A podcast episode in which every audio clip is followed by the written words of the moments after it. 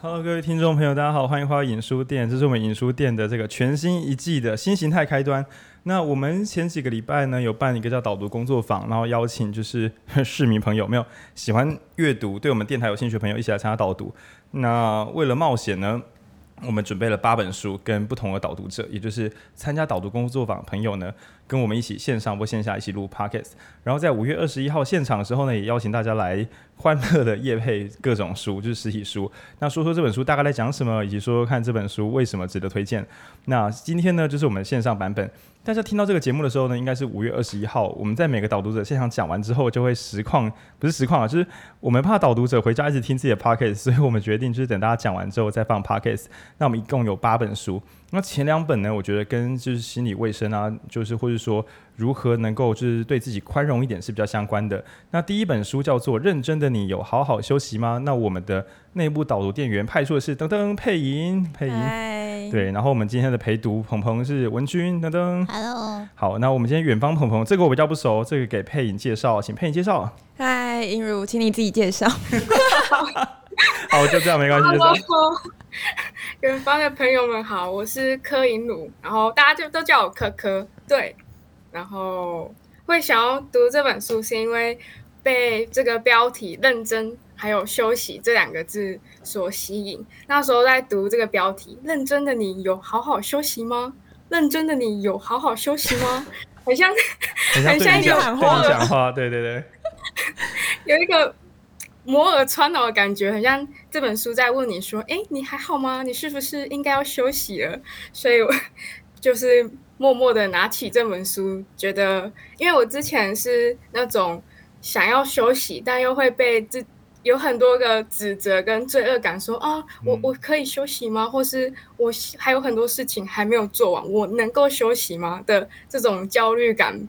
呃，追着跑变成我在休息，但我其实也没有在休息的这个嗯尴尬的处境，所以才会想要读这本书。变薛定谔休息法，嗯、看似在休息，但其实没有，但没有在休息，但好像又有在休息。没错，非常的折磨自己。OK，那这本书来自心灵工坊，就感谢心灵工坊的赞助，还有呃有趣的是心灵工坊的行销有跟我们。呃，有参与我们的导读工作坊，但今天的导读者却不是他。我觉得，毕竟他读过了，对，他不用再读一次读过的书啊。他很有热忱的去介绍别的出版界的书、出版业的书，但就是出版业更好。嗯，那呃，这本书来自心灵工坊，我觉得它很特别的是，我们以往看到一些比较偏心灵类的，嗯，国内的很多，国外的也很多，但这本书它的案例分析特别的、特别的。角色特别的鲜明，它分成它其实主体是八个故事，那那八个故事分别其实都可以带入自己的角色，比如说你是一个上班族很累，然后你会下班划手，你就你已经很累，但你就想要下班划手机或者追剧，追到可能半夜四点，然后发现啊，干半夜四点了，然后。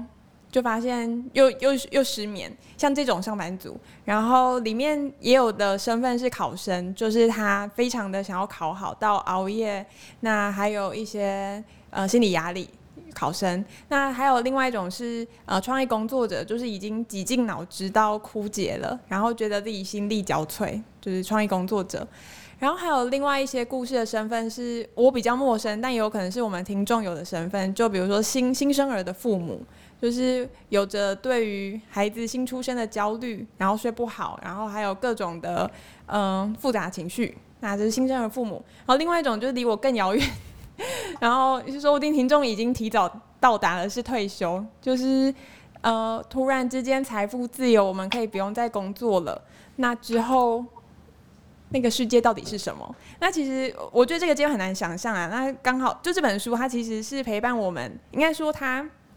梳理了人生各个可能遇到历程，然后用心理学的方法，就是他是用对话的方对话的方式，然后穿插一些心理学的小小字典，然后让你知道说，哦，原来呃我们平常的这个想法可以用这个心理学的理论来解释，然后帮助我们这个想法更弹性，然后我们就会过得更，我们就会过得更舒服一点。嗯，那这是我觉得这本书的优势，就是它是一本好读的书。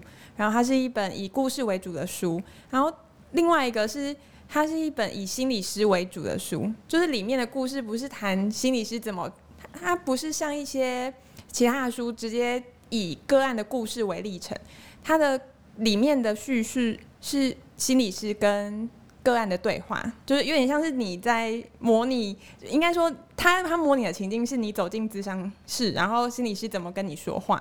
那当然你可能光看文字会觉得很尴尬，但是其实就是你你仔细想想，就是平常说话的那个感觉，然后我觉得可以把心思放在就是心理师怎么帮助呃那个主故事主角突破他的盲点的那个过程，然后那个每个。八个故事都有他自己各自的盲点，跟心理师怎么慢慢的引导他去突破这个盲点。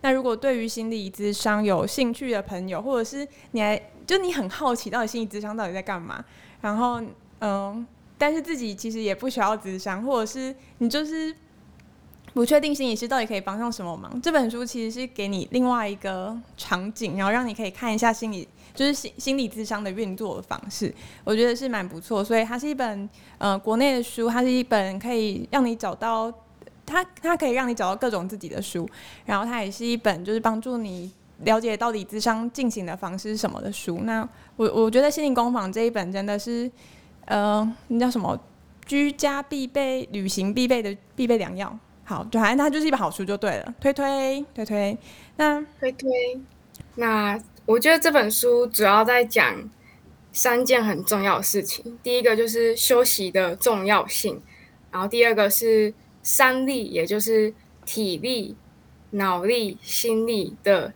介绍，然后第三个部分是那这个三力我们要怎么应用，以及进一步的恢复。对，那休息的重要性，其实，嗯，他有提出一个。论点就是我们可能过往会认为说，哎，自己表现不好，或者是呃，好像结果不不尽预期，好像是自己不够认真、不够努力，没有付出够多的时间。但其实有没有好好休息，也是一个很关键的要素，因为我们大家可能都会认为说，哦，你就是。不够努力啊，你就是才会考不好，或者是你就是没有付出相对应的时间，你才会嗯怎样，你才会 没有没有把东西生出来，然后就会一直逼着自己，或者是那个声音也会变成我们自己对自己呃内在的声音说，哦，对我就是我我好像不能休息，因为我怎样怎样。那这本书就是要告诉我们说，哎，没有，其实休息反而可以让我们提升效率，所以休息跟认真其实是一样重要的。嗯，然后第二个部分就是三力的介绍，就是体力的话，就是呃，我们工作上或者是嗯、我们去运动啊，去爬山，我们会有体力上的消化，这是一个体力。然后第二个脑力是我们有点像是电脑的中央处理器。我们在看资料或者是思考判断的时候，就会消耗这个脑力。那心力呢，比较着重在感受还有情绪上的嗯消耗。例如说，我们可能看到一个电影，然后我们会很开心，我我们会很愤怒，会很生气，这种都是心力上的心力。对对对。那关于应用的话，就是他，我觉得他提出一个很棒的论点，是我们可能我们。我们可能大家都会说哦，好累好累。那你是哪一种累？因为我一开始还没有读到这本书的时候，我也是会，呃，一直觉得自己好累，但我说不出是哪里累。那他再进一步细微的分分说，这个累其实有分体力、脑力、心力上的累。那我觉得哦，上次跟佩莹讨论，我觉得他提出一个很有趣的论点是。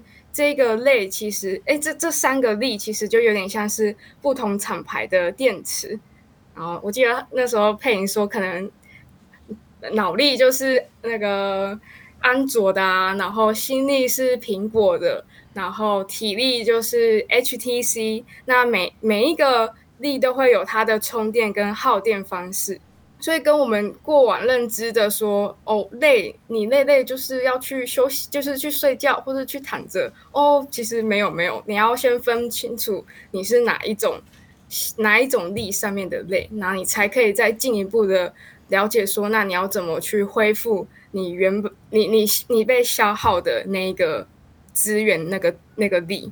哦，那我想要补充一下，就是像我们通常会跟很累的人说去睡觉，那其实它虽然是我们先要区分不同的，就你是消耗哪一种电池，消耗哪一种力，然后找到相对应的休息方式，才能达到最最有效率的休息。我觉得是，如果你找到，你会有最有效率的休息。但如果像睡觉，它是一种，我觉得它是一种广效剂，就是你你睡觉，你其实，在为什么我们前面几集有为什么要睡觉那集有提到说，其实我们在梦中，我们会经，我们可能会借由梦，然后再重新的去梳理我们。白天或者是在清醒的时候的一些心结或是在意的困扰，那那时候其实就可能有帮助心力的舒缓，然后你的大脑就是被强制关机，然后在大脑神秘的运作还有神经元就是神秘的连接之后，也许脑力也是会有一一定程度的休息。那也就是说，嗯。我们借由休息，它是可以一定程度的去恢复体力、脑力、心力。但是如果没有更仔细区分的话，那可能就是休息的效果幅度不会这么好，不会恢复到原本的状态。因为，呃，我们期待的休息不是不是让你恢复到普通状态就好，我们期待的休息是我们我们恢复到就是正正常，然后甚至可以让自己有卓越表现的那个基准值。那如果用以这本书来讲，用到呃，你辨识出自己的累是因为体力的消耗、脑力的消耗、心力的消耗，或者是这三种力，它是怎么彼此互相连接的，那你才可以找到最有效率的休息方式。那我其实觉得这样子讲还是很抽象。那里面有很有趣的是，它有一些量表，我我摘要几个常见的，让大家可以稍微辨识一下。就像如果你的体力是呃被消耗的，就是。体力上面被消耗，你可能是免疫力下降，然后很容易感冒，然后或者是你很容易呃拉肚子等等，就是你会你会身体上有一些反应，然后或是你长期的睡眠不足，那它有可能就是你你的体力已经在耗竭的状态了。那脑力的话，就是你会。抗拒吸收新的知识，就是你你会觉得好像塞不进去，有点像是你的衣橱已经满了，然后你还硬是要塞衣服，然后里面的东西就一团乱，然后你有一天你就塞不进去，然后衣服就爆炸。对，那就是脑力有一点枯竭跟状况不好的时候的一个状态。然后还有就是你会避免的想要判断事情，比如说你可能。你可能已经累到就是晚晚餐吃什么都好，那这个是小事。那大事的话，甚至就是我已经累到没有办法去思考我人生更长远的选择。比如说，呃，我可能现在已经累到我没有办法去思考，呃，我二十年后我要在哪里退休，或者是呃，我是不是应该要买房子？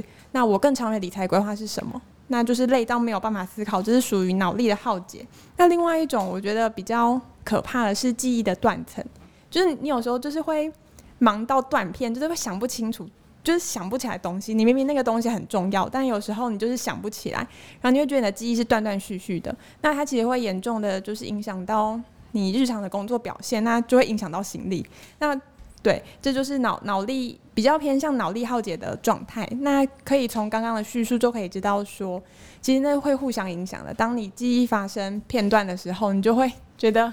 心情总会觉得是自己是不是变笨了，或者是自己是不是好像跟以前比起来更嗯、就是忙忙到没有时间想事情，然后你你的心情其实会受到影响的。嗯，然后最后一个是心力的话，刚刚其实映如也有讲到是比较偏感受面的。那如果你的心力这个耗竭，状况不好的时候，那你就可能是心情很低落。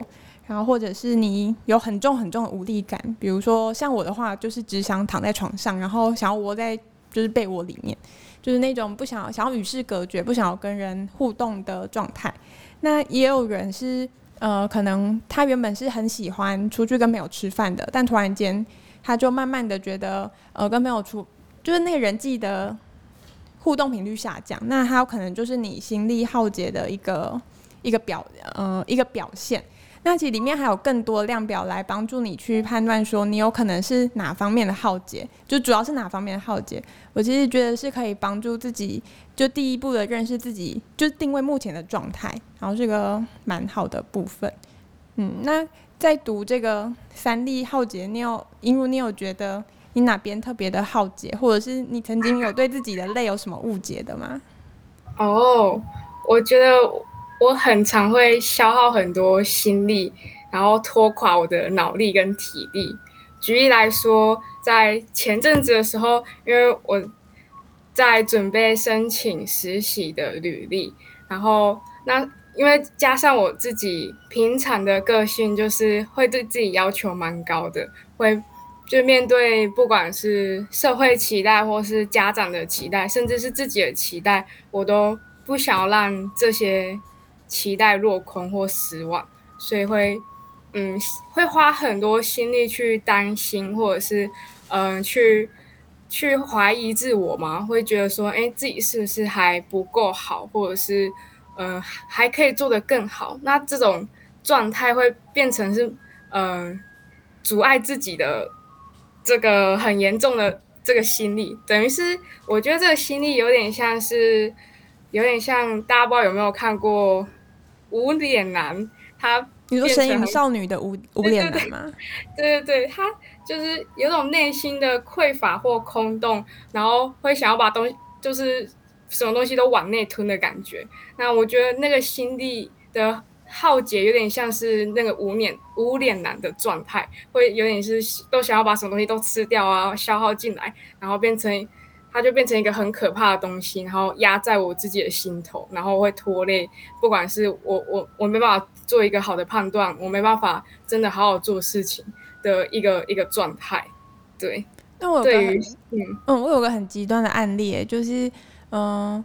我小时，呃，我我现在就算是正常体重，因为刚你讲到无脸男一直吃东西，就让我想到我小时候很胖这件事情。就是我现在大概是五十六公斤，然后身高一百六十八，就是算均衡的身材。但是我小时候大概高中的时候有胖到七十公斤过，但那个原因也不是，也不是青春期，它它其实是我觉得它是跟三立有关的一个结果。就那时候刚好我们家有一些变故。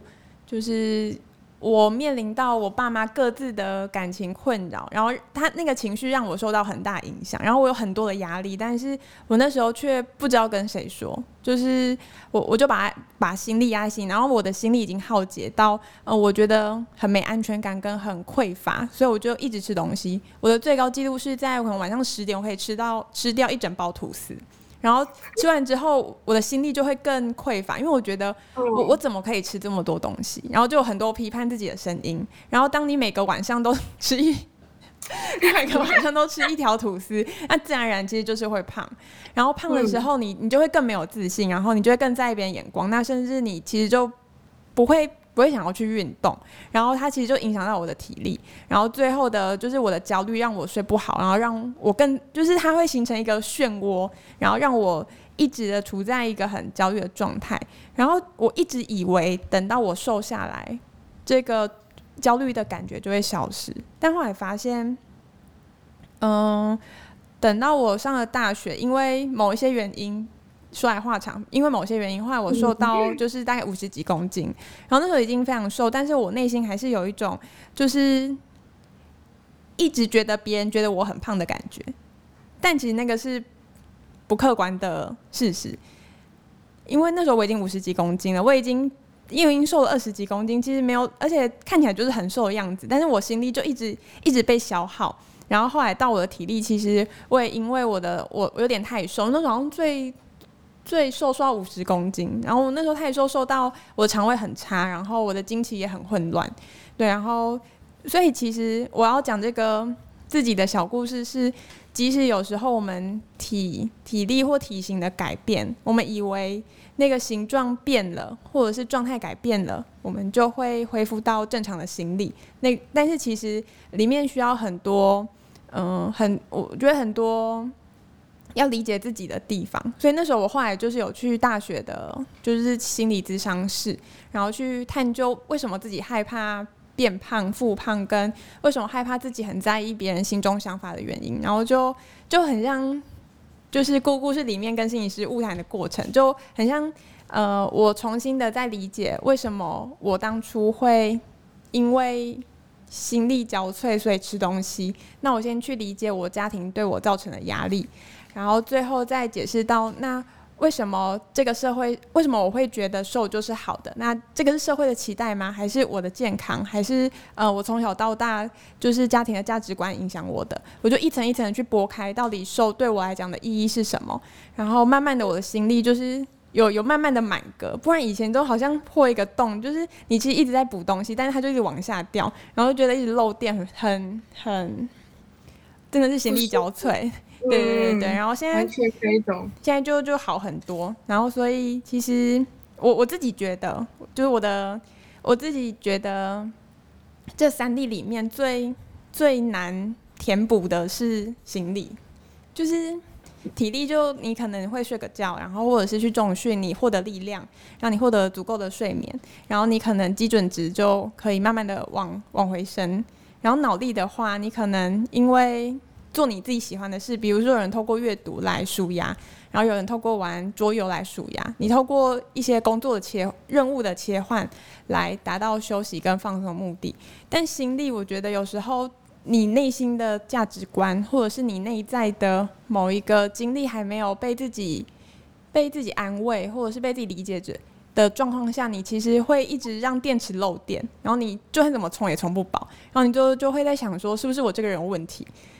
嗯，那这个是我自己觉得心力比较呃难解决的一个状态，所以这也是为什么其实这本书它里面有很多关于心力，就是也就是认识自我的一些小补充，包括完美主义，包括自我差异理论，然后或者是呃感情，嗯、还有我们怎么去理解一段关系，就是它有很多关于心理的补充段落，我觉得它都是为了回应到，就是我们怎么去透过心理学的理论，然后再就是慢慢的去察觉自己的洞在哪里。就算你没有去自伤，但是你还是可以透过就是看这本书来大概就是就是去做做一个自己的检查这样子。嗯，那这个是我对于呃三力的诠释。那不晓得浩。您有什么想法呢？哦，我有超多想法，但不知道银如有没有什么想要，还有什么想聊聊或补充这样。哦，我刚刚听配音的故事，我就想到我在，因为我大二的时候，我的状态也蛮差的，因为因为那时候的自己会认为大学生活应该要过得很充实，所以又变得什么事情都很想要去做，什么都想试试看，然后又加上因为自己是读。呃，文学院的系，所以其实还蛮迷惘的。又加上自己认知到其实没有很适合那个系的同时间，就会觉得说要赶快去外面多试试，多试试，不要不要就是停滞不前。然后导致于我大二的时候把自己逼得很紧，就会觉得要去打工，然后课业也要顾好，然后活动要跑，三头蜡烛烧的感觉。然后变成这个时，就算时间知道时间跟体力都有限，但就是会给自己一个很高的标准，说就是要把事情做好，然后变成有点弹性疲乏的那时候，才有点察觉到说，哎，自己好像哪里会坏掉了，才要好好休息的时候，但那个时候又发现自己在休息的过程中没有好好休息，没就是嗯、有一颗心还是悬在那里的感觉，有点像是嗯。呼应到佩颖刚刚讲的，明明都已经有已经瘦到，嗯、可能自己原本想象中的那个体重了。那我自己也是，哎，原本已经有一个可以休息的时间了，但为什么还是会觉得很累、心力疲累的这个感受？然后就是读完这本书，才有点让我水平的领域展开的感觉，让我了解到说，哦，这个累其实是，其实不是。不是身体上的累，或者是脑力上的累，就是你我自己需要的，可能不是时间上的休息，而是心理上的休息。那我自己在读这本书的时候，其实一直联想到萨提尔的冰山理论。那嗯，先简单介绍一下萨提尔的冰山理论是，呃，有点像是我们在看一一个人的行为，只是一个，只是我们看得见的。冰呃，海面上的冰山，对，但其实，在冰山下有很多像是感受或期待、认知在呃影响或者是造成这个行为的的产出。举例来说，我可呃可能假设我们看到一个人睁大眼睛的这个行为，然后就会感受到说，哎，他是不是就是在生气？不是，哎，他会不会是眼睛进了沙子？没有、啊。对对对对，就是有有可能我们以为他在生气，然后这个生气的的的过是是一个过往认知，是别人生气的时候，所以我们哎，别人生气的时候张大眼睛，所以以为我们在生气，但是可能别人只是眼睛进了沙子。我突然想到，就是我之前录音的时候，我常常都觉得浩宁在生气。嗯，殊不知浩宁只是很专心。没错，我现在后来会表情管理，我会记得开心给别人看，因为呃我在极度专心的时候会放弃就是外面的表情管理，然后就是看就很严肃，对。但其实通常只要等到开始进入工作状态时，就会看起来说啊，他刚刚不是在生气吗？没有，我只是刚才那边太太过专心，这是有时候真的会很难很难判断啊。像我也时常问、嗯、问文君说你心情不好吗？他说我本来就长这样，对。那我觉得刚刚映如。映如想，其实我们之前在讨论的时候，我觉得映如想到这个萨提尔跟三 D 的关系，可以把它那样区分，就是三 D 是帮助我们现在定位我们是哪一个哪一个电池没电了，但是我们一旦发现哪一个电池没电之后，要向下挖掘，我们才可能有办法找到电池充电的方正确电池充电的方法。那那个向下挖掘的过程，其实萨提尔理论就会蛮帮得上忙的。那刚刚映如好像介绍到一半。被我们的笑话 打断。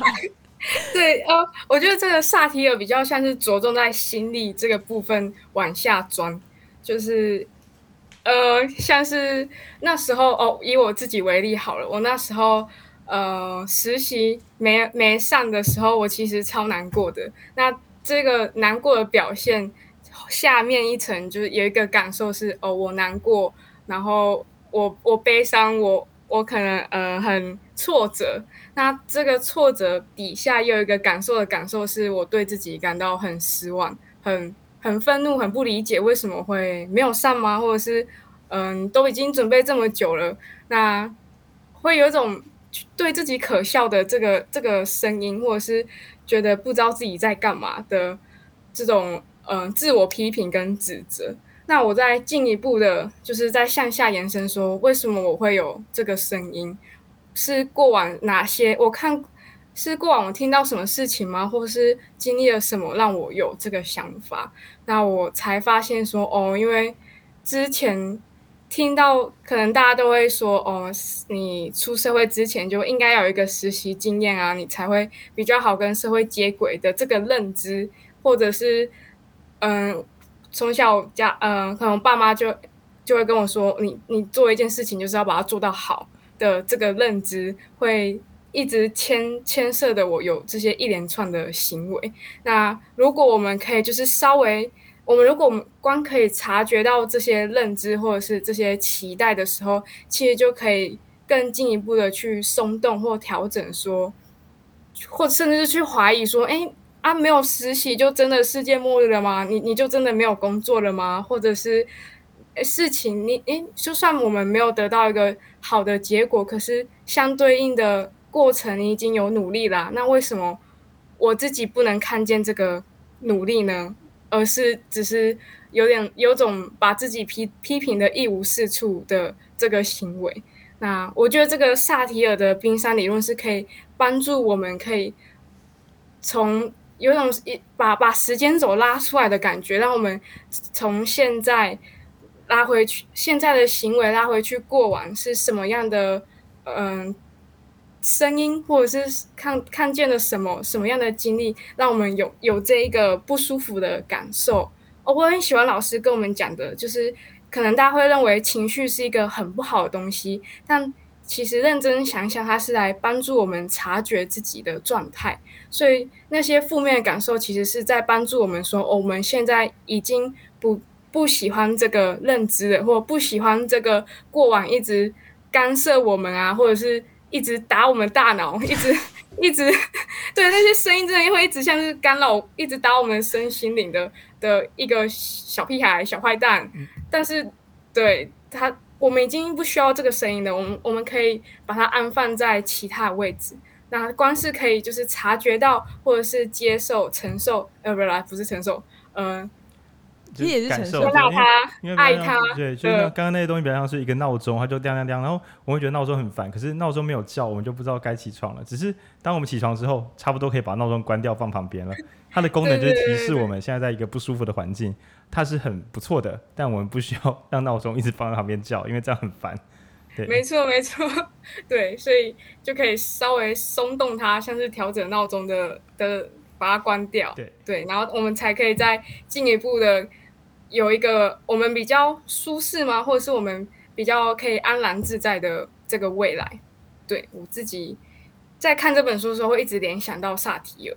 对，我我看这本书另外一个感想就是，其中有个故事是在年大概年纪三十几岁的一个女性，然后她已经咨商好好长一段时间，就她已经有自我察觉的能力了，然后她也就是慢慢的咨商频率越来越低，好像可以可以离开诊间了，但是突然有一天她。就是梦到了一个梦，然后激起他很焦虑的情绪，然后所以他要把这个梦带来咨商室。然后虽然里面要谈的议题是梦的解读跟感情造成的影响等等的，但是我另外的的想法就是，哇塞，真的是。咨商了很久，或者你自我察觉了很久，有一天你还是会回到原点，就是那个冰山好像一直都会在，它不会是因为你你把心理师这个太阳放进来，然后它融化了，它就变成一滩水，它还是会一直在那边去，你会一直需要的去看它，然后跟往下探寻，嗯，然后我有时候会觉得有一点有点累，就是会觉得啊，不能就是一次就就结束了吗？就是我已经就挖到这里了，那我就觉得。不知道，我没有解答，我还是觉得很累。哦，没有没有，我解释一下，就是说，我觉得那种一劳永逸的复原啊，这个观念啊是最危最危险的，因为它让那个人们对于伤痛承受能力大幅下降。就像是比如说，我们今天如果跟一个小朋友说，哎、我们来大家来玩一个小游戏哦，谁知道这辈子再有感冒一次，谁就去死。然后这时候你就说，干，我才不要玩这个，一定会感冒的啊。那我们换一个说，谁只要再有一次忧郁，谁就是很糟的人生。然后所以大家觉得对啊，真的，怎么我怎么可以忧郁啊？对，所以我觉得大家这样譬喻，就是如果身心波动本来就是正常的，那它发生的时候，你应该就想说，哦，它来了，哦，该去维修了。对，就像家里马桶如果塞住，这时候我们想的是啊，我上次请过水电工了，不不，你只要想，哦，我该去叫水电工来修水电了，就大概这样。因为呃，只有我们把那个身心灵完美当做是一个常态。也就是以前不是说啊，这样呢丢呗，你去身心科诊所，你就是有病。除非我们想要回到那个落伍的年代，不然所有人有任何的忧郁或需要回去咨商，应该都抱着哦，该回去修了。就像大家机车如果换机油，应该不会有一种啊，我的机车怎么样换机油啊，我的齿轮怎么磨损了啊，就是去换去修。然后抱着这个态度的好处是什么呢？就是你不会看到齿轮磨损的时候，心想不会吧，它不会真的磨损吧？我看我的轮胎很平，然后结果我们说。没有吧，它还不够光滑吧？这个还不需要换吧？干到了摔车，然后人家就问说：“所以你为什么不来换轮胎？”那你说：“我想说轮胎应该不会磨平，这样就对。”所以我反而觉得接受那个会不舒服的自己，对，就像是买股票不买加密货币的人要接受，他有时候就是会腰斩。如果你不能接受，你就不要加入他。那如果你想要，整个人生都完全没有，就是除非你想接受一个，你想进入一个毫无波动、不可能有风险的人生，不然你一辈子一定会遇到一些受挫或者是觉得受不了的时候。那就很像是那个这边讲个心力的倒退啦。虽然说这本书有三力，然后我相信这本书心力会写比较好，因为这三个作者应该对于心力的修复是最熟悉的。至于怎么让人变聪明，或怎么让人变强壮，这好像不是这个本科该有的能力。对，那讲一下心力倒退，就是在因为现在是五月中嘛，然后我妹啊，就是在这个母亲节的时候就私讯我，然后大意就是她又想起我爸我妈，然后就很难过，因为过生很早啊。然后那时候我的心中就冷笑，就像是做快筛之后刺鼻子，不是？我就冷笑说，哼，都过世这么久了，还在那边想爸妈。然后结果等到这个我们下一本书要导读的叫做那个。呃，你不是不努力，只是做不到你满意。那里面讲的都是一些就是小高风险家庭啦，家里有问题，所以小朋友也变得很辛苦的一些孩子们。那我看那本书的时候，就想到我爸妈以前对我很好，然后我一个人至少还在那边痛哭流涕。然后我就想说，我哭到一个我担心被传染病毒，因为我在外面脱口罩，然后一直擦眼泪。然后我那时候想说，干，我前天还在想说我妹，笑你妹，笑死，都几岁了还在想爸妈，结果一个人，我好想他们在那边哭，对啊。可是问题以前我都会想说，我到底要这样痛苦到几时？那现在我都会想说，啊，想不到我还可以这么痛苦，真是比我想的，这真是真是太好了。对，想不到我还是会有脆弱的时候，这真是太好了，对吧？那所以我觉得刚刚大家有讲到一个关键是认知的调整，就是嗯，刚刚听起来啦，佩颖意思是认知调整是世界上最难的，那相当于就是说，就是快乐是最难的。我就有一个判读是这样，就是对。那其实我相信有些人也是很快乐，然后身体一堆病，然后或是很快乐，但什么事都做不好。也就是说，一定也有人就是。很心力没有耗损，可是他的脑力跟他的体力就是不行呢，一定也有这样子的人，所以我觉得各有各的苦难之处。那只是我相信两位会选这本书，一定是因为这个休息本身跟体力式的休息，我我是觉得书里虽然写的很平衡，可是会被这本书吸引的人，一定多多少少对于那个对，一定是心力交瘁会是一个主轴。对，但这本书蛮，我也觉得他写的偏重是心理偏多了一点点，但我也觉得也也蛮好的，因为就是买来来买心灵工坊的书是为了身体上的休息，跟为了智力上就是那个判断力上升，你也挑出很多的挑法，太怪异了吧？哎、欸，不过很有趣的是他的推荐序，他的推荐序是请何立安教练来写，我觉得我觉得很不错，我觉得请何立安是正确选择，只是我说外部读者看着这个书名，看着心灵工坊。来寻求不是心力的修复，这也蛮特别的。对，只是这本书它的框架真的非常的聪明，然后我觉得这本书很适合给更多跨领域，简直就是一个跨领域研讨会来讨论该怎么去处置这一切，这样对啊。那不知道佩颖读这本书还有没有一些番外心得？哦，我其实觉得我那时候看到这本书让我吸引的第二个点是何立安教练写的序，嗯，因为我其实最近最近在重训，然后我以前一直很害怕就是重训跟任何运动任何。跑步啊，羽球啊，就是我不喜欢自己不不小，嗯，我不喜欢在别人面前展现自己不熟悉的样子。然后我就是不不太会运动的人，但是我忘记了，其实运动是跟自己有关，而且别人根本就根本就没有在看你。那爱打卡。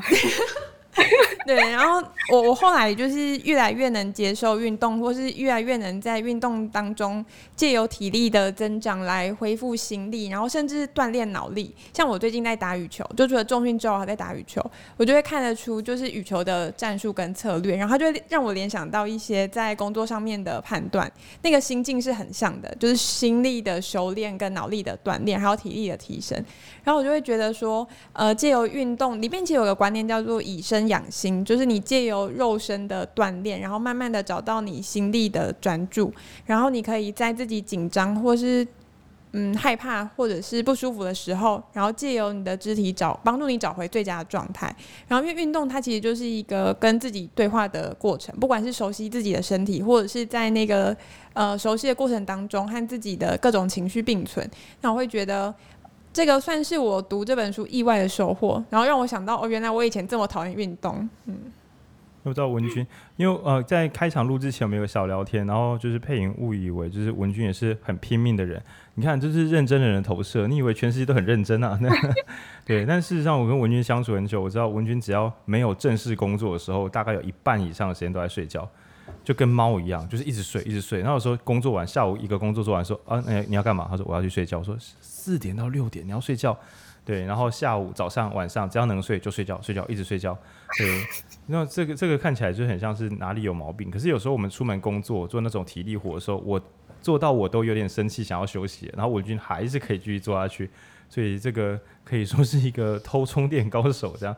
对，然后文君也不太尽可能避开那个很耗心力的事情，比如说人际关系。对，没有朋友就没有朋友的问题，这样之类的。那可以文君先分享一下，这看这本书的时候你有什么心得？哦，我觉得就像浩宁讲的，因为我我也是看的时候就开始想自己的嗯休息模式吧。就像刚刚说，我是一个超级简直就跟嗜好一样在睡觉的人。然后也专机呢，也也真的很能睡。我自己也也一直很困惑，就是。都已经睡这么久了，怎么还睡得着？但就是睡得着呢。然后，但我觉得比较自己心得比较多，应该是转换吧。就是因为我觉得我比较尝试脑力耗尽的时候，会不知道怎么办。我就会觉得，哎、可能是放空，或者是休，或是休息。但是这个书里面提到转换这件事，让我觉得蛮有趣的。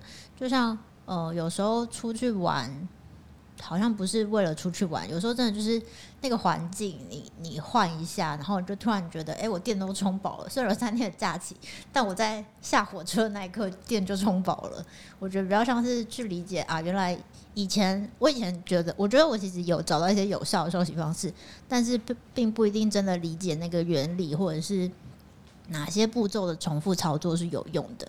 然后看完这本书之后，就对这些的概念比较可以想象说啊，原来我这个是在恢复我的体力啊，这是在恢复我的脑力，或者是啊，原来我消耗了体力，但是恢复了脑力，诸如此类。对，应该文女讲的是，呃，我最喜欢这种书，呃，里面的其实故事，我一开始的时候跟佩颖刚刚讲一样，就我觉得里面的对话让我想到 Dora 爱冒险的 Dora，就是那种对话感有点尴尬，但我自己把它读完的时候又觉得。那个声音吼实在太立体了，导致我很像偷听人家聊天，很像听 Pocket，所以我我就觉得好像也还好。那我很喜欢书里面的真实感，就包括连屁啦、真假，就是这种很台式口语都跑进来。然后作者直接就他有很两两有很有趣的一个对集哦，一个是。呃，他为了让大家可以轻松读，因为你看想说，认真的你有好好休息嘛，然后是一本六百页的读，那这样子要怎么休息？压力本人。对，所以他其实读起来是很轻松的。可是另外一方面，这三个人都是真正的研究者，我觉得他们都是有学者风格的。所以在他的八个故事后面又附了很详尽的阅读书单。所以如果你觉得哈，所以睡觉真的，对你只要有任何一丁点的怀疑，里面附的书单都绝对可以让你慢慢的读，然后理解这一切都是非常非常稳固有效的。对，所以我觉得是一本，呃，我会说它非常适合入门的，推荐给所有你觉得该休息的人，包含你自己。因为我觉得人没有状况永远在很好的，所以我觉得这本是非常非常好、很棒的一个入门书。那同时，如果你今天是特别的专项，比如说你对于睡眠有你的困扰，那或者是对你情感或者有东西放不下，任何专项的困扰，因为他写了八个故事嘛，八个故事分蛮开的。从什么焦虑的考生啊，然后小朋友一直是那个生出小朋友之后，觉得一直照顾他，然后或者说退休不知道自己可以做什么，他对不同的人，我觉得他隐约像用教科书似的把八种人分开，并且他八种人还刚好都有特定的问题哦，就不会出现八个故事里有三个失眠什么的，他很小心的把故事重新整理过，所以每个故事也有他专门的一个后面的教材可以让你去研读，那我觉得这是蛮蛮好的。然后我个人觉得，如果你是那种实战主义者，就是这本书我就是拿来就是要用。那这本书光是你知道有三三个不同的力，你就已经学会太多东西了。那文君刚才讲说，我们正常人就是设法越过越好，就我可能会睡觉，我可能会出去玩，我可能会打电动。像最近文君在家里面，只要一工作完，马上拿出他的萨尔达关系理论，对，就是萨尔达传奇这样，他直接就是痛打一个小时的萨尔达，然后再开始继续工作。那如果是以前我爸妈还在世，他就想说，你工作都这么累了，你还不睡觉，还在那边打电动。但如果我还在世，爸妈如果还在世，他看了完这本书，他就会说，哦，原来他在补充，就是让脑力有一个转换空间，重新呼吸一下再再回来。对，然后我觉得这是非常有用。虽然很多创意工作者，据说所有的创意工作都不能够在地下室，一定要在楼房之间。为什么？因为他要去茶水间，不去外面的阳台抽烟。其实这个这个这个舒压，我现在觉得，我以前都觉得，干，为什么非抽烟不可？现在觉得。多喘那几口气，有一个彻底净空的时间，然后更不要说，我个人反烟哦，但我个人同意，来以下段落是我对烟的支持。我认为抽烟应该很容易进入心流模式，因为所谓的抽烟不不是抽讲错，不是心流正念模式，就是专注的感感觉烟雾，专注的呼吸。在日常生活，专注呼吸是多么困难的事情，但对于抽烟者来讲，专注呼吸是多么简单的事情。那当他使用呼，完全专注在呼吸之上，很可能脑子一净空，回来的时候又有满满的创造力。对，那所以我觉得这本书好处是，你只要曾经有因为某些时光忽然觉得充电充好，不管是啊体力回来了，我说靠，我跟人家吃大餐，结果忽然体力回来了，只要你有任何奇形怪状的体力忽然跑回来，不是不是体力，就是状况变好。那要么就是体力上升，要么就是脑力恢复正常，要么就是精神就是关系紧绷或者不紧绷了，你就可以用这三个概念去归类。刚刚我是休息到了什么？那反过来讲，当你今天觉得，哎，我今天状况烂透了，你只要有状况烂透了，你要么是体力不行，要么是脑子不灵活，要么就是动机低落，那你就可以想是什么东西剥夺了我的某个力？那所以我觉得光这个分类就已经可以使你在迷雾之中跟随机试验之中。可以摆脱那个随机失误，你可以有一个很好的整理表格。那当然，你也可以看看自己有没有哪个力，就是特别搞不懂怎么补充。那为了让大家更完整的玩这个三力游戏呢，我自己写了一个 小小小的小小的这个体验表，就是呃，我觉得所谓的今天讲体力消失是什么感觉？那我先讲个错的版本，比如说哦，我的手好酸哦，就是举不动了。这个太少见了。一般正常人应该是集中力下降，比如说骑车想睡觉，想睡觉固然是，但我觉得想睡觉的时候跟忧郁型的没有动机想要躲在床上，想躲在床上跟想睡觉不一样。我觉得应该是骑车会觉得干闪神，所以我觉得集中力是一个最明显的。所以如果你的体力不足，你不要想说，可是我不用做什么劳务活，OK，你的工作不需要集中力的话，也真是一个太。现在的工作我觉得都蛮是集中力的，对，所以集中力下降是很危险的事情。那另外一个是配音讲的，这个就严重了，免疫力下降。各位朋友们，现在你觉得免疫力下降是 OK 的吗？干，你死定喽！我现在只要一累，一觉得小累，我马上就睡到饱，因为免疫力下降在这个年头、这个月、哦，下个月是很危险的事情。所以，如果你什么感冒、咳嗽和喉咙痛，任何身体莫名其妙的疼痛，我觉得我随便瞎猜，免疫力都很可能是一个关键。那至于集中力下降跟免疫力下降这种体力不足的话，先讲一些超普通修复法。这本书又觉得睡觉是有用的，但是睡眠、饮食还有重量训练，就是俗称的运动，对。可是运动要小心哦，如果是跟朋友打球，有可能是某种劳动，它不是真正的锻炼。那好好吃饭，好好睡觉。这边好像好好吃饭包含什么？比如说状况不好的时候，油腻的饮食不能吃太多，睡前不能吃太饱，因为影响睡眠。就是正常的饮食均衡，因为有些朋友可能饮食习惯有偏差，糖吃太多，或是淀粉吃太少，或是蛋白质吃太少，你的身体本来就在自己瓦解，然后或者说什么少吃维他命，然后就是饮食偏差本来就会让身体慢慢的崩掉，就像以前的海盗在船上没有吃橘子，然后牙龈就开始出血，维他命 C 这个东西不是靠你什么多休息就可以让牙龈修好，没有，你要吃柑橘，哦，所以第一个。就是集中力或是免疫力下降，记得好好吃，记得好好睡，然后记得好好重训、运动啊，或营养学，反正就是整个医学大学在学的东西都对你有帮助。那第二个叫做脑力，脑子好不好使？哇，这又是一个乍看很伤人说，啊，我是不是因为很笨？不是，先不要这样。脑力下降或是脑力不够用，我自己抄两个重大特征，因为我超级在乎这个，所以我觉得我以前绝大多数的休息都是为了把脑力拉回来，因为我只要不够聪明，我这可能就没用了。我自己有时候会这么觉得，因为我的主工作很多都是要靠，就是嗯。呃，就是前额叶，对，前额叶战术。好，第一个是创造力，我能够想出新东西吗？我能够组合旧的内容，展出展出新的内容吗？有有在听这个 podcast 的朋友应该知道，说你们之所以还在这边听这台，就是除了我们的幽默感之外，不是某种程度上是我们能够设法找出新崭新观点，要么整合，要么创造，这个是非常累的事情。所以呃，有些时候我在走不动、很累，就是很想睡觉的时候，我只要静下来，还是可以想得出来。可是有时候就是。连续写完那两份计划之后，还要想有趣的案子，就会觉得，哎、我现在整个不行哎，我的热情还在，但我觉得我整个一点能力都没有，就是创造力用尽。那书里面有一个广告创意总监，也是陷入这个这个可怕的这个状况。通常这种时候，如果没有好好休息，大家就会觉得说，我知道了，我知道了，我才华用完了，我江郎才尽了，我该退休了啊！新人太强了，我果然没有用，没有，就是脑力修复不够。然后第二个是判断力。就比如说，就是劳累到某个程度，这边讲劳累是综合的，不愿意像佩你刚刚讲的很好，不愿意下长期判断。可是我觉得这太严苛，因为长期判断，我觉得需要极度高超的对未来的想象力，这倒未必是脑子不好使。比较麻烦的事情是，我觉得长期它需要靠很很完美的想象，可是短期的决策，短期决策也不愿意去下，太累了，就觉得都好啦，只要你的生活中很常出现都好啦。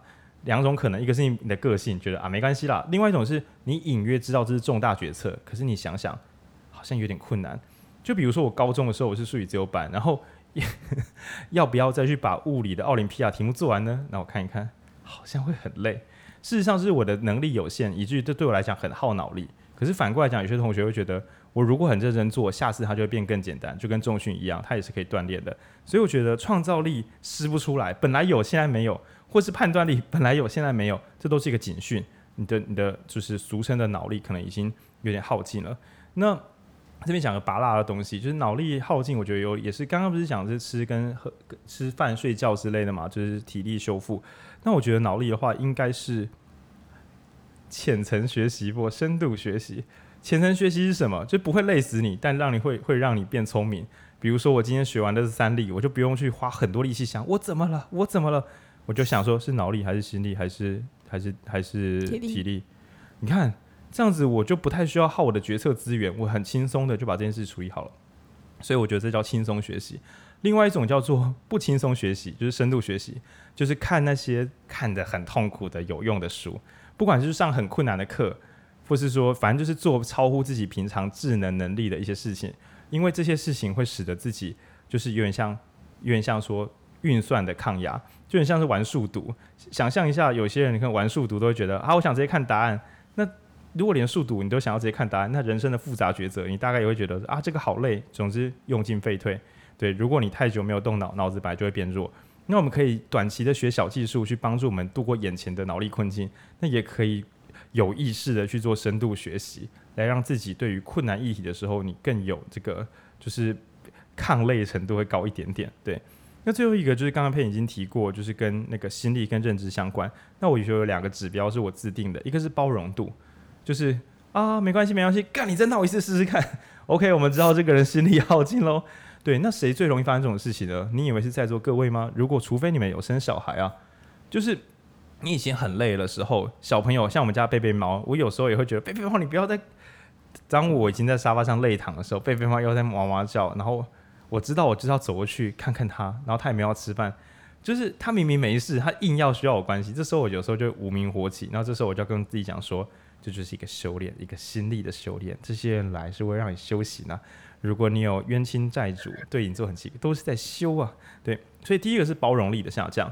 那这个包容力包含什么呢？就是呃，之前有什么讲什么阶级世代啊，或者讲什么寄生上流，财务状况、身心状况比较有限的人，本来就更难以接受他人对你的任何一点不公平，因为你已经快要爆炸了，再一点点就受不了了。所以反过来讲，我觉得心力指标是。如果你今天觉得你的包容力很，你很能包容人哦，不要高兴太早，只是你心力还没有耗尽呢，这样对。第二个是动机低落，这个倒是很纯粹，就是不想做什么事情了，就是俗称的阿姨，我不想努力了。你觉得是体力吗？你觉得是脑力吗？不是，大多数是心力，就是失去动机。然后我觉得那是最恐怖的事情，因为失去动机之后，就算我还有剩下的能力，也用不上了。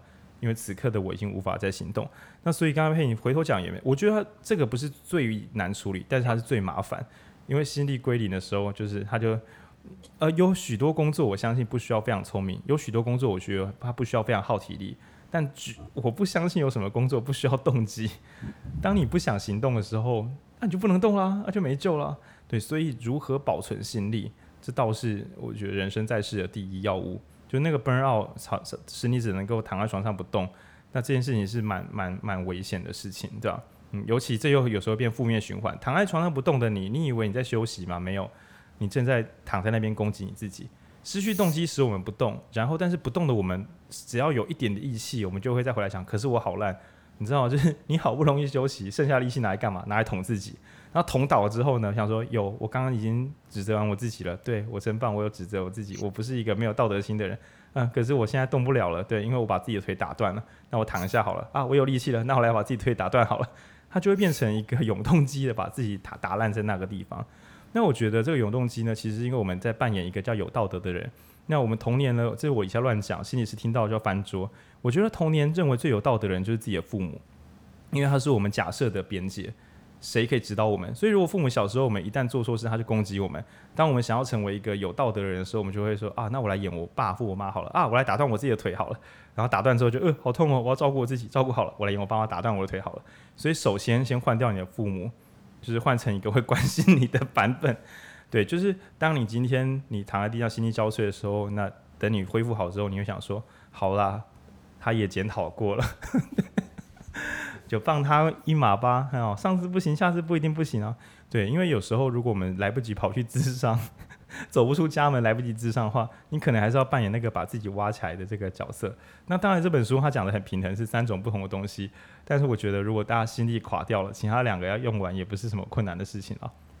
对，然后呢，刚刚要讲这个睡觉，因为我猜那个有睡觉但没睡饱，应该是大家觉得最烦的一件事情，因为好不容易能睡觉了，结果睡觉又没有修复。那这边有个简单的猜想，我猜睡觉跟脑力修复啊，那个就是大多数人应该是体力跟心力的这个联动会比较多一点。那真正的创造力工作者呢，我觉得这比较残忍啦，要么你找到调试方法，不然你就被换工作，所以你也不会累太久啊。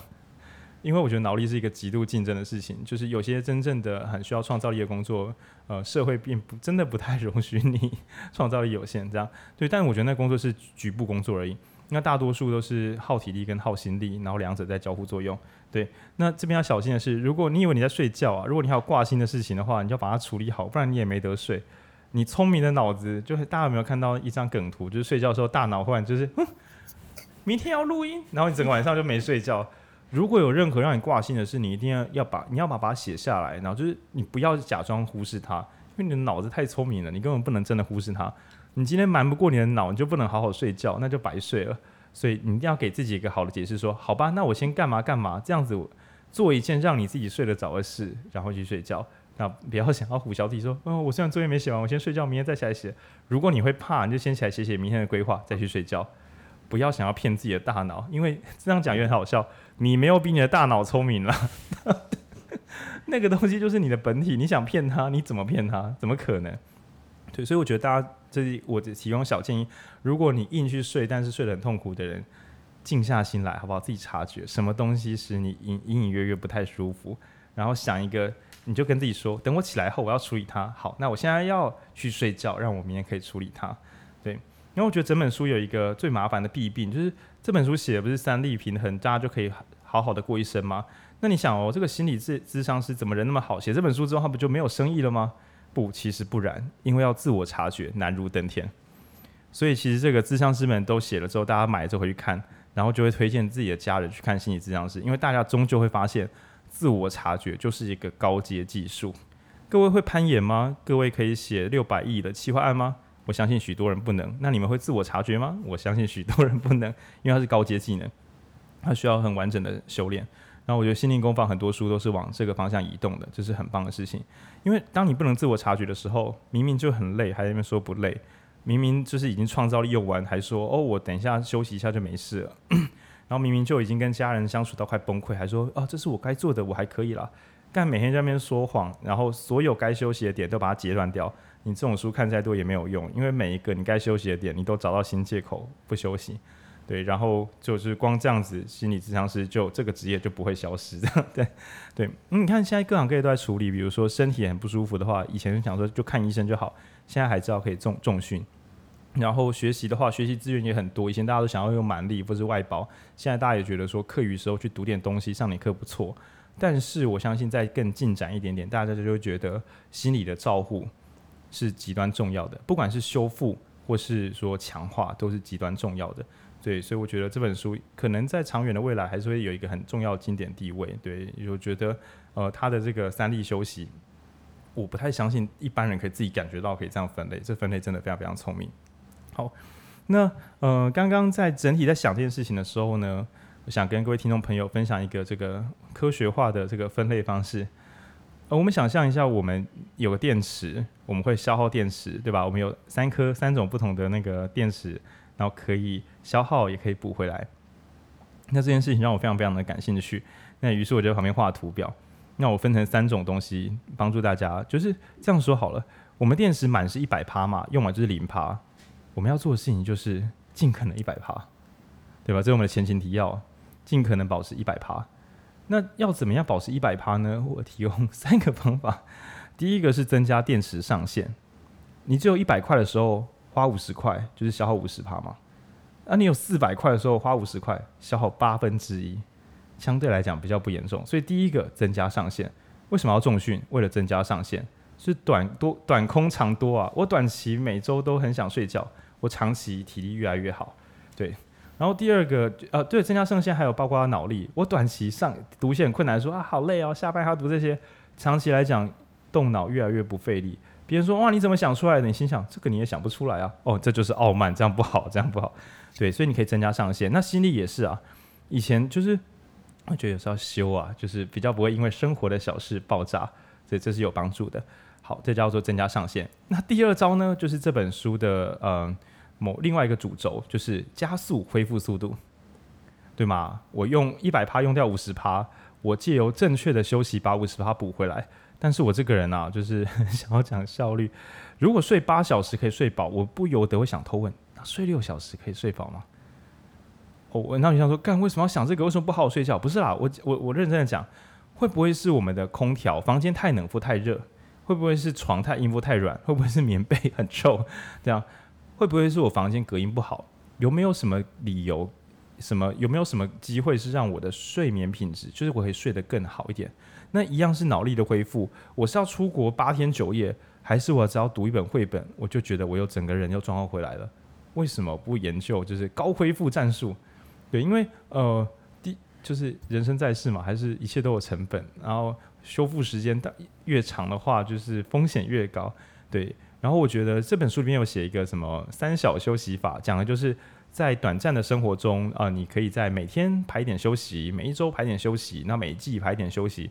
我觉得这是非常非常灵活的战术，就是设法有效能的去做修复。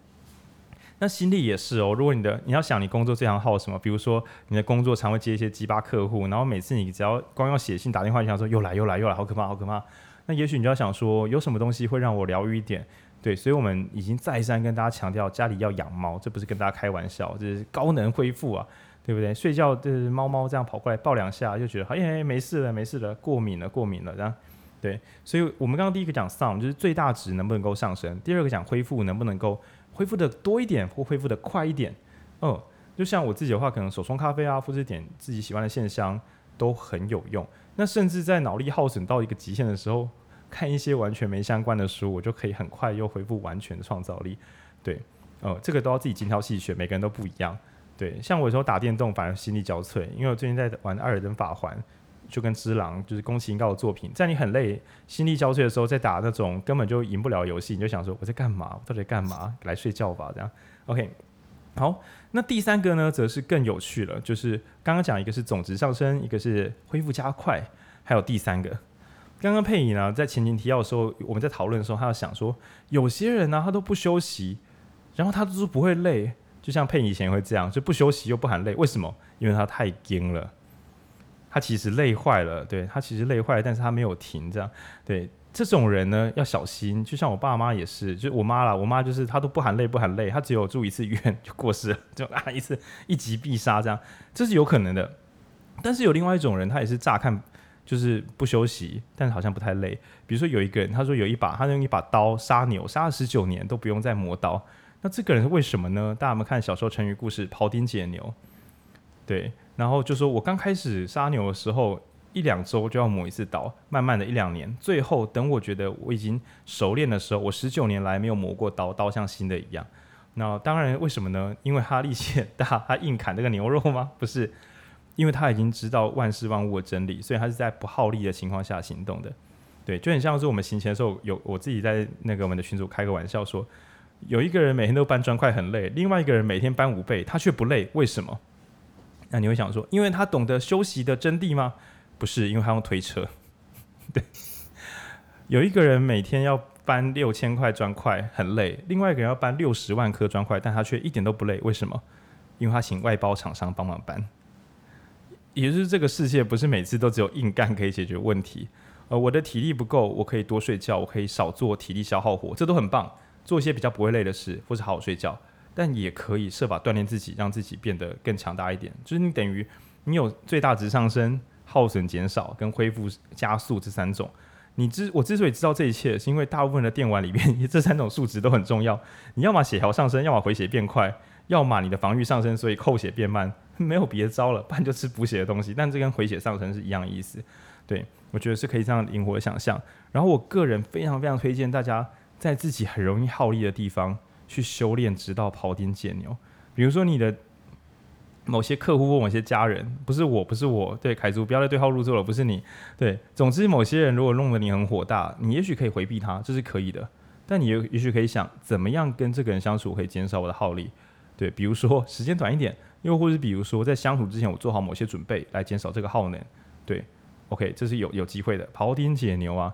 那如果有些工作你总是做不好，其实如果你真的喜欢这个工作，但总是做不好的话，去花钱上课去研习，就这么简单。如果你每天要通勤很远受不了的话，你就是存钱去买车开快一点，或住近一点。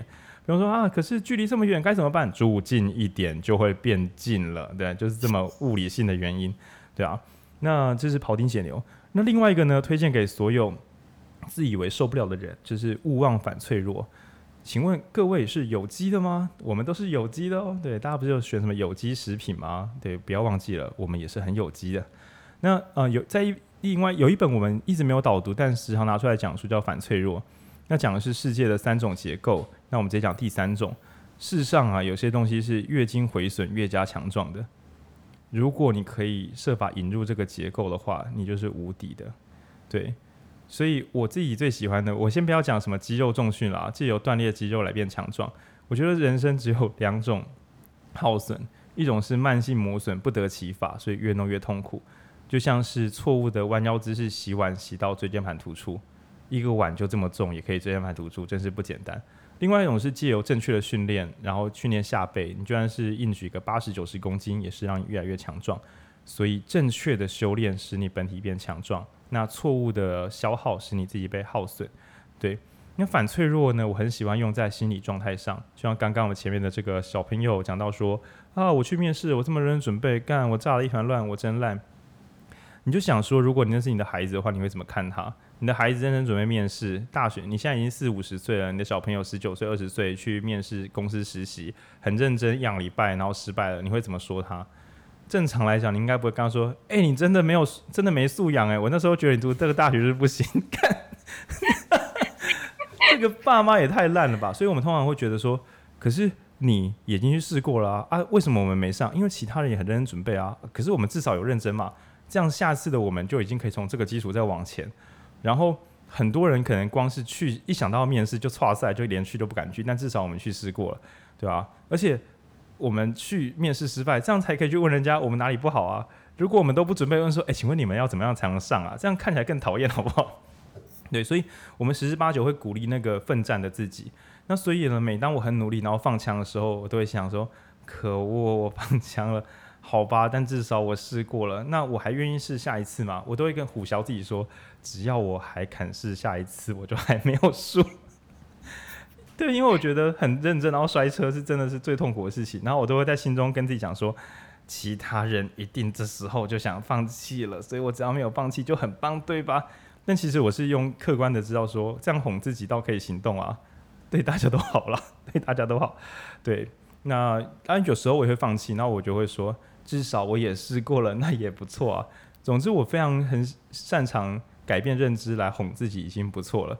那原因是因为我知道，就是在状况很差的时候骂自己，呃，会让事情变得更差。然后谁要来收这个烂摊子呢？各位听众，Dora 是谁要来收这个烂摊子呢？没错，就是我自己。所以我选择不要把这个摊子搞砸，因为摊子搞砸，我还要请人家来救我，应该会弄得很尴尬。对，那如果你是个很有责任心的人，每次在那边，呃，我好烂，然后自责，你这时候要心想，等一下，我砸这个摊子谁要收？好，我不砸，我不砸，我知道我不好，就很像是你想想看，你今天布一个展览，然后有一个胶带贴错，对不对？然后你很愤怒，就把自己的展览砸掉，你不会这样做嘛？因为你知道砸完之后，你今晚又不用睡了，而且你的伙伴一定很不谅解，你到底在搞什么鬼？所以你会说，好，我重印，我明天跟大家道歉，对吧？你很理智。那所以我觉得面对自己犯的错的时候，大概也是抱着一个好，我放枪了，我没准备好，我回家再自责。我先在眼前把事情干完。对，你看你这样就开脱过去了，而且你要跟自己说：天哪，刚刚那个放枪的我又撑下来了，我真棒。对，那这时候你要变得更强韧一点，于是下次你又遇到尴尬场合的时候，你又更能够去支撑那个尴尬，对吧？这是我称为反脆弱式的成长，就是你要相信。我动脑想一个难题想不出来的我真棒，因为只有这样子全力以赴的动脑，下次我才会变得更灵活。因为人的是有机生物都是长这样子的，缺水的地方草的根会变长，树根也会变长。然后就是需要花力气去做事的工人本身就会慢慢的变强壮。然后很多不擅长的事情都是迫不得已的一做再做。然后当然有可能会心力交瘁，整个烂掉。可是我觉得那是因为认知没有调整，对。只要认知有调整的话，就是一次又一次的变得更强韧，然后脑子也是有好的学习方法，就是一次又一次的变得更有系统性。那体力的话，在正确的训练之下，每次的酸痛都是让自己下次变得更茁壮。然后你只要不小心进入这个反脆弱的良性循环，你就会觉得自己是无限的。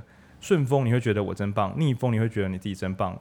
原则上，除了真正的体力耗尽跟脑力耗尽之外，你本身就是一个永动机。然后。为什么要讲永动机这个概念？因为这本书真正的呃盲点是休息解决一些问题，因为它叫认真的你有好好休息吗？对，然后所以我才会觉得，呃，今天我们这些凡夫俗子做的事情，有比那个啊，那叫什么？特斯拉老板叫什么？Elon Musk。对，我们的工作量会比他大吗？我觉得是不可能。他一个人大概做掉我十二辈子的工作量，或是一百二十辈子的工作量，所以我们可以研判，他一定是在跟他早就心力交瘁，他根本就没有创造力，家庭关系破裂，体力也用尽了，跟我不一样，因为我有休息，麦好小了。他早就进入一个神之永动机状态。他如果真的生病，可能也是胰脏癌，就跟贾伯斯抽到胰脏癌所以死掉，这个没有什么好防备的。这样对，所以我觉得休息可以处理掉的事情是未经休息的问题。对，但学习可以处理的问题是未经学习的问题，就这么单纯，对啊。所以我觉得要读任何书都要小心叉叉无敌论，就比如说努力无敌论、效率无敌论、对国家政策无敌论、休息无敌论，只要是无敌论，大概都有盲点。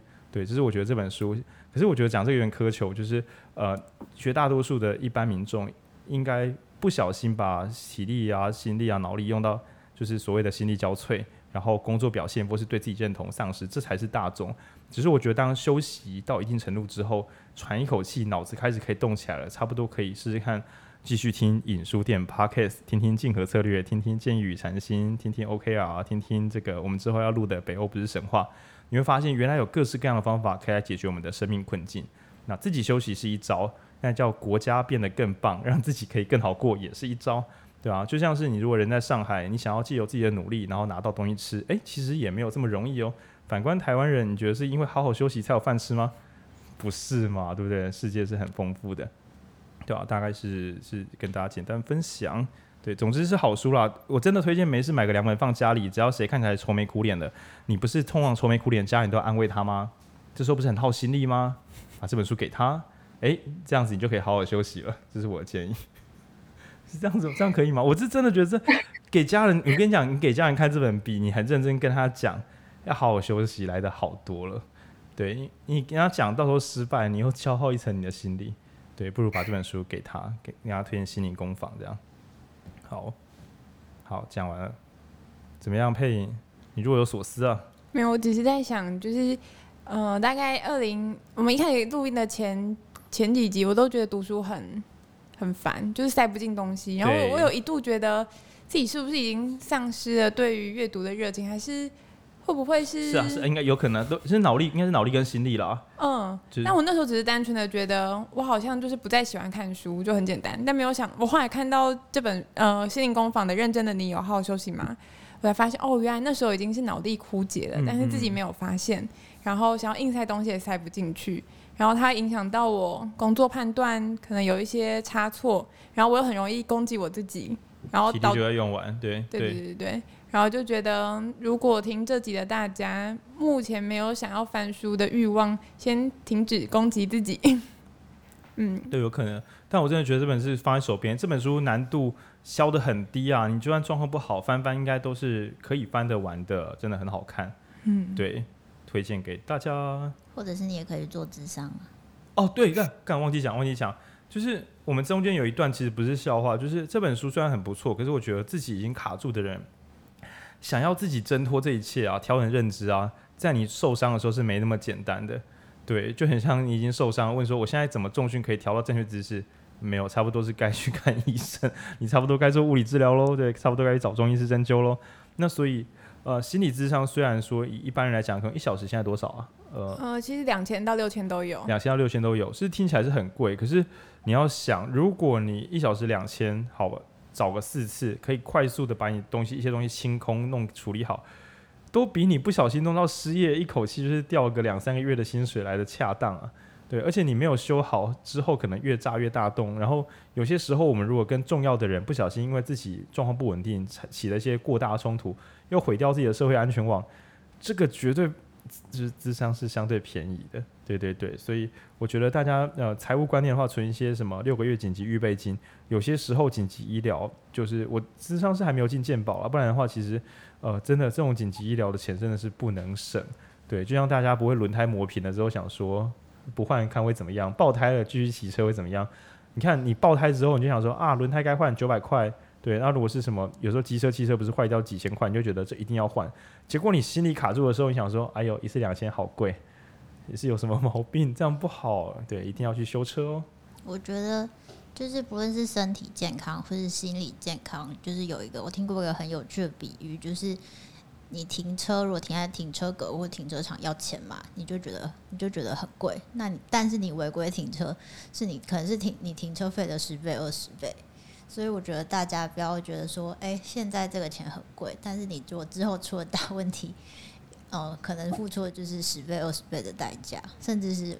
难以挽回的代价，嗯，对，尤其推荐给所有有在做投资的朋友。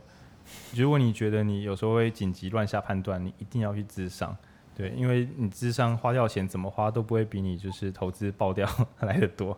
如此，我们是苦劝啦，就我知道大家可能像我自己也都没有，我只有大学的时候跑去那个心理辅导室一次，对，那我到现在还没有智商，那我时时刻刻都会想说，啊，我是不是有毛病这样？但是我都会。看看，就是说本人就是快乐嘛。那只要一都在快乐之中，工作技能没有退，我想说应该还不用去智商吧。对，这个标准可能也很烂啊。但是如果你已经生活的不是很快乐，工作表现出一直连续出现状况，这时候去花点钱修个车，应该是不为过啊。对，佩，你觉得呢？我觉得你不需要咨商，因为。我我觉得浩宁自己认知切的很凶，就是他可以花式哄自己，就是在各种状态对那时候的自己说适合的话。真的。因为像我就只会说一种话，就是你好烂，去死吧。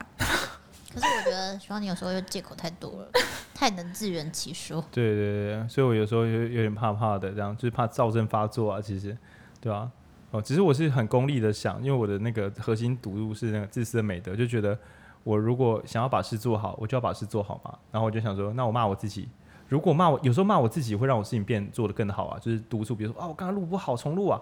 可是有时候状况很差，骂下去就会垮掉，所以我还是会判断对事情有帮助嘛。这有点像萨提尔之前有，他有一个是冰山理论嘛，另外一个是那个有四种，就是那个萨提尔关系。然后我很容易在紧急的时候陷入超理智，嗯，这时候就是没没有开心也没有不开心，就是所以现在怎么做会比较好，对吧？啊，在人际上是有问题，但我觉得在工作上实在是蛮方便的啦，对啊。嗯，对。那我想要补充一个很简、很很短，就是我们一开始都想说，就是要回复自己的身，就是状态，可能就是好好的运动，好好的吃饭，然后偶尔去咨商。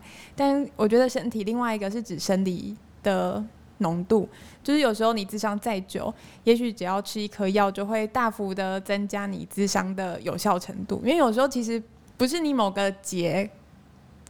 解不开，而是你就是你就是那个那叫什么多巴胺吗？还是脑子感冒？对，你就是血清素啊！你可以问吃药是有黄文君啊。嗨，就是吃药真的就是就是那个是生理。这集的结尾是要赞。对，那是生理的问题，就是就很像你你怎么讲啊？就像你便秘的时候，你也你也不会觉得是你你你有哪里有个结卡住，你就是肠胃吧？有啊有啊，有个结卡住。不是，那那就是生理上，不是心理上的问题。你有可能是。心理的问题让你便秘，但是其实大多数是生理上。对，那其实很多东西也就是有时候就是有了忧郁的情绪啊，或什么，有些也确实是生理的问题，不是只是心理的问题。这边可以展示不同的流派，啊、比如说配音可能会觉得要记得照顾好自己，这显现出的就是你平常可能没有把自己照顾好。然后像我跟文君就是。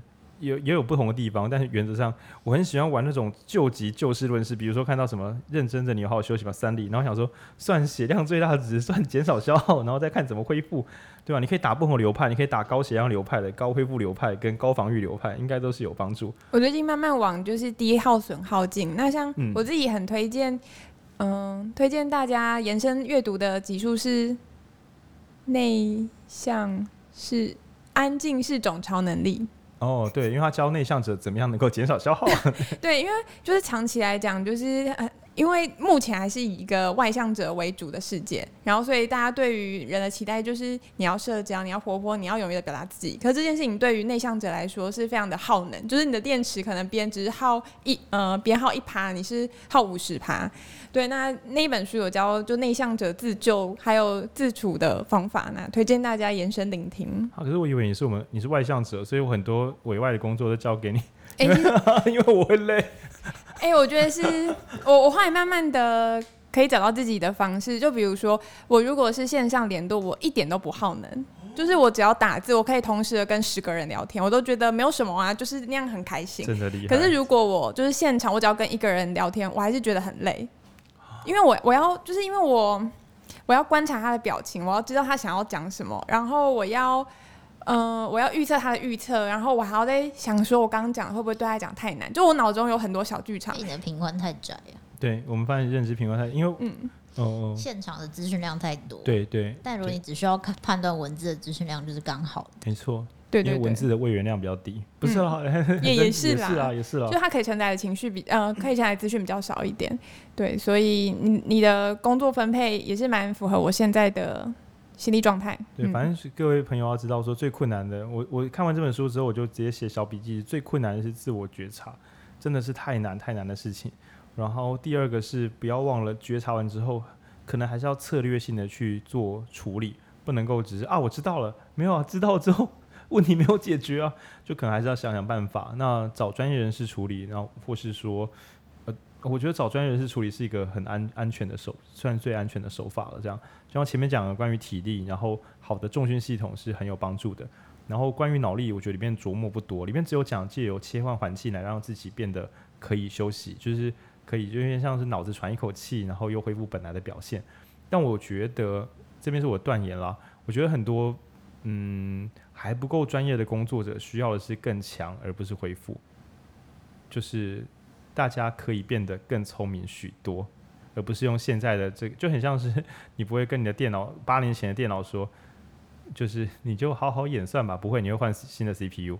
对，或是你会灌新的软体，你不会去跟你的电脑讲说没关系啦，我们就没没有什么没关系的。你这么累个，我自己不能做啊。对，我们会借由更新一些硬体或软体。那活在这个世界，实在是有很多呃新的可能性。我觉得只要把工具磨练得更好，就很可能在不太累的情况之下，呃，产生更好的效能。对，然后我自己觉得体力是活着的基础嘛，然后心力是动机的基础，可是脑力的话是。判断一切的合理处置的基础，然后我觉得三者都三位一体很重要。对，就是任何缺陷都可能会崩塌到其他地方，对吧？所以这听起来很累哈，啊，那我不就三种都要弄得很好吗？就慢慢来啦，先求一个不死，然后再求一个幸福。对对对，就是人可以呃没有期待的时候，就让自己就是不受伤害，不期不待没有伤害嘛。但一旦没那么受伤了，那就可以偷偷的有期待，让自己过得幸福。我觉得可以在这两者之间活动，就是绷则不受伤，然后尽则追求幸福，是可以这样子的。嗯，这是我我自己活着的方式，这样。嗯，对，就就就就这样子啦。嘿啊，嗯啊、也欢迎大家五月二十一啊，对啊，听到这集的时候，活动已经结束了。好了，就是欢迎大家参加我们的导读第二季，这样。那今天也感谢感谢银如远端参与。对，怎么样，银如跟着跟着录音好玩吗？这样。好玩，好玩。对啊，很酷吧？已经结束了吗？差不多，不过我觉得这段我我不一定会剪掉，我觉得这样很好的。对啊，会后这样。对，因为我也想跟听众朋友讲说，我们之所以想要导读，也是因为我认为听别人讲东西一定很有趣。可是如果有兴趣，我真的觉得自己读书学到跟感应到的东西，不只是听到知识，听知识有时候可以听别人截取嘛。就可能说，哎、像浩宁叔叔说故事啊，讲一些说，干这本书可以这样读，这样那是一回事。可是自己读书，它仍然是一个我刚才讲脑力的训练。自己读懂每一个字，然后自己发现，哦，原来这个地方我没有想过。我觉得这些发现都是非常非常珍贵的。就像现在没有听过什么代课重训，就是代课处理家庭关系这些东西，都是只有你自己来。可是学习吸收知识，有时候大家会觉得有人帮我整理好，让我很方便使用这些工具，对，这是不错的。可是动脑这件事情。我们都知道它是会累的嘛，所以我们不是想要外包给别人动脑吗？久了之后就会哎屌哎，就是你会越来越没不习惯自己去思考跟判断。可是有些时候人生的绝大多数抉择又会回到只有你可以下决定。财务判断啊，你想要买房子吗？还是想要买股票？还是想要就是做长期的某些存款？这些东西最后都还是要回到自己来判断。那如果平常自己都逃避去做判断的话，那些关键判断。又下得很累，一不小心又失误，最后前面的努力又很容易化为乌有。对，所以我觉得亲自阅读实在是一个蛮麻烦但蛮值得大家投资的事情。然后导读也是，对，我觉得今天很喜欢是你在导读的时候，你蛮愿意去讲出自己的感受。然后呃，我觉觉得其实也蛮流畅。以第一次线上导读的话，我觉得极端优秀。你比我好太多太多了。因为 我觉得是。其实基础技术是配音比较好，可是我觉得你心里的结比较，你比较避得开自己心里的结。虽然你说你有完美主义症候群，可是你明明就结巴，你还是继续讲下去，对吧？对吧？哦，因为我我平常讲话就很容易结巴，所以我已经接受这件事情。对 对对，就是这就是比较赞的地方，因为你可以结，你可以结巴到讲下去，然后甚至你可以说，我连结巴都敢录，我真棒。反正就是 找借口称赞自己，对啊对啊。就诸如此类，然后配影的话是配影心中有那个最高巅峰的那种优秀状态，所以每当他跟不上那个优秀状态，就很容易产生不必要的焦虑。嗯，就明明就很不错，但是只要焦虑出现，狼点 S N。嗯，然后频宽又会更窄一点，然后就会更更慌张。没错，嗯、所以配影确实要专练那个心力的休息，这绝对会有帮助的。嗯对啊，然后就是来，哎，那你礼拜六会来吗？他会，他会，他是彰化人，你知道吗？我也是啊，谁不是呢？对不对？他文君，对啊，他五月二十一号之后会回彰化。对，嗯好，周周六见，周六见，周六见，这样好。那我们今天先到这边，也感谢各位听众，欢迎他报名下一期的导读，一起读书是很好玩的事情。那先这样子啦，拜拜，拜拜，拜拜，哇酷哇酷，哇酷哇酷。